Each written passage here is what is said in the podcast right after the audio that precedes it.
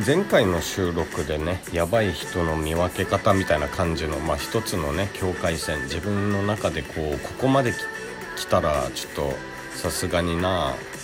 ちょっと距離置くなみたいな感じの人の見分け方みたいなのを話した話したんですけどまあ引き続き今回もちょっとそういったやばい人の見分け方的なのを見分け方っていうかまあ境界線自分の中でのラインね決めてるラインを話をしていこうかなって思ってるんですけどもね。うん、ということで始まりました「アンクルのナンクルナイサー」えー、まあみんなみんなどういう風にあと距離感ね。そういうやばい人たちとどういう距離感を持って接していけばいいのかっていうのわからない人もいるかもしれないんですけど SNS とかだったら簡単なんですよね。あの例えばですけど A さん B さん C さんっていたとして、えー、その A さん B さん C さんまあ全てつながっているとしましょうよ。SNS でね。SNS 上でつながっていて A さんと B さんに関しては仲がいい。だけど C さんだけはちょっとなんか自分の中でちょっとなんかおかしいなと。ちょっとあの勘が働いてるとしましょう。でも C さんは B さん A さんと仲がいい。だから変に C さんをねあのここで関係を断ってしまうと A さんと B さんもとの関わりもなくなってしまうんじゃないかとか A さん B さんからどういうふうに自分が見られてしまうんだろう怖いなっていうふうに思う方もいらっしゃると思うんですよね、えー、気にしないでくださいそんなの。もし仮にそれで A さん B さんがあなたから離れてしまったらそこまでの関係なんですよ。これはもうはっきり言います。そこまでの関係です。だったら。あの友達でも何でもないですし SNS 上でのまあ仲のいいあの人たちでも何でもないですよ。別にただ話が合ってたから関わってただけみたいな関係ですよ。それは。だなんかもう本当にねあの人と人の関係ってすごくやっぱストレスたまるしそのどういった風感じでこう関係を関係を築いていけばいいのかわからないって人たちがたくさん今増えてると思うんですけどね。それはなぜかっつったらもしかするとねもしかするとご近所付き合いみたいなものがなくなったからそういったねなんか人と関わるってことが苦手になってしまってる人も多いのかなと思ったりもするんですけどね。昔だったらなんか結構だって年の多少離れた人たちからでも気軽に声かけて「おおおはよう元気?」みたいなって結構声があったんですよ昔はでも今はなんかそんなのもないですもんねおじちゃんおばちゃんとかが気軽に声かけて「ああこんにちは」とか「元気してる?」って「父ちゃん元気?」とかねそういう会話がね昔は本当あったんですよだか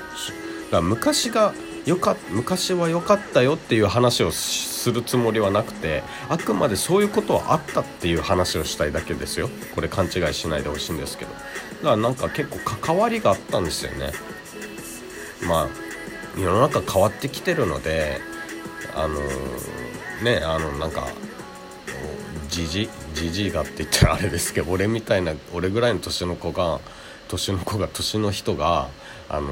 小学生とか中学生に話しかけたらなんだこのやばいおじさんみたいな目で見られてしまうような時代なのでそれが簡単にで安易にできなくなってしまってるところはありますけどね。うん。まあそういう時代だから仕方ないです。じゃあその時代に合わせてじゃあ SNS で人と人がつながるようなかな時代になってだけどそこでもまたいろいろ面倒面倒な関わ,、まあ、関わりというかね、えー、そこでまた人間関係に悩んでっていう人もいるとは思うんですけど、まあ、前回の収録でも話話をした通りその発言が発言ですよね。その人の発言を見る。でまあうこの何て言えばいいかな。まあうまい人間って言えばいいかな。その自分をよく見せようとする人間っていうのはあの人によってその発言の仕方を変えたりとかもするんで本当にそいつが素になっているような場所での発言を探さないといけないんですよ。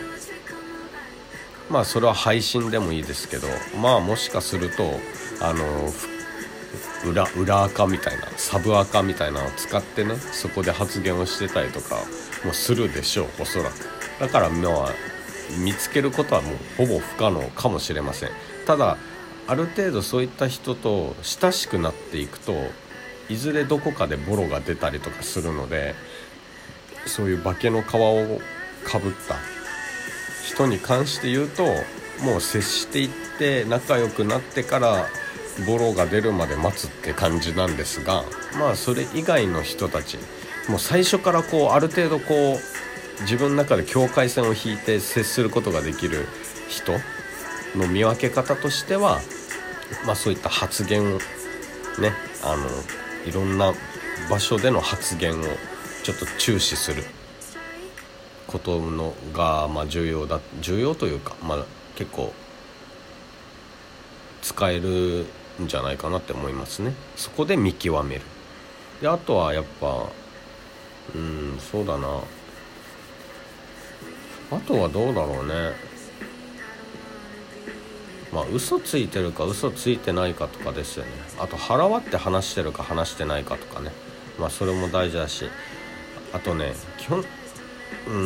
ん人を褒める。人をめちゃくちゃ褒めてるかどうかとかそういったねところも結構ねあの重要だったりします。何かにチャレンジしている人とかうーんまあまあ何でもいいですよとりあえず。なんか気軽にそういうポジティブなワードをはいあの使ってる人は全然大丈夫だと思います。逆に使わずに、まあ、同調だけするみたいな人。あいや大変だよねとか。分かるわとか。ってやってる人って逆に俺は危ないかなと思いますね。あのなんでかっていうと最初はいいんですよそういう人たち。同調してくれる人たち。ああ私の気持ち分かってくれるって思うじゃないですかおそらくね。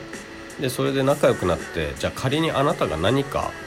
まあ、チャレンジでもあの、まあ、彼氏ができたな、えー、恋,、まあ、恋人ができたとかあ彼氏ができた彼女ができたみたいな感じになったとしてそっから何かちょっと変わってしまう。ってパターンになったりしますからそういう人たちは、まあ、なりがち。あの全然接してくれなくなったりとかね。向こうから離れていったりとか急に。冷たくなったりとかっていうのもあったりしますね、まあ、大体は向こうから離れるでしょうね。そういう場合は。でもそれはもう基本的にこう人を褒めるってことをしない人たちにありがちな気がしますね。であと自分のことをあんまり話さない人。とかあとまあうんまあ前も言いましたけど自分のルールに当てはめてしか物事を話すこう解釈できずそしてそれをそれを他の人にも当てはめて喋る人物事考える人判断する人っていうのはまああんまり良くないかなと思いますね。あ会話ができなくなる時が出てくるんでねそういった人って。だからやっぱ理解そういう意味でもだから人の気持ちになって考えるっていうのが大事なんですよ。人の気持ちになって考えるっていうことの重要性をみんなあんまり理解できてないと思うんで改めて話すとちょっと時間が足りないんでそれもまた次回にあのまた改めて話をさせていただこうかなって思います。すみません。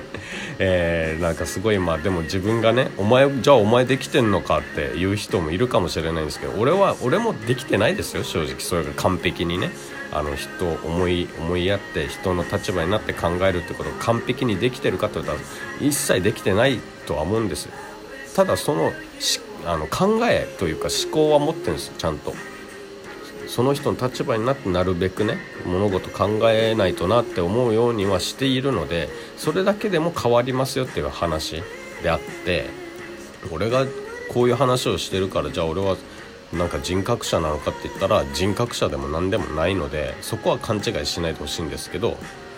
まあまあそんな感じですね。だから次回はまあちょっとこのパート3みたいになっちゃいますが、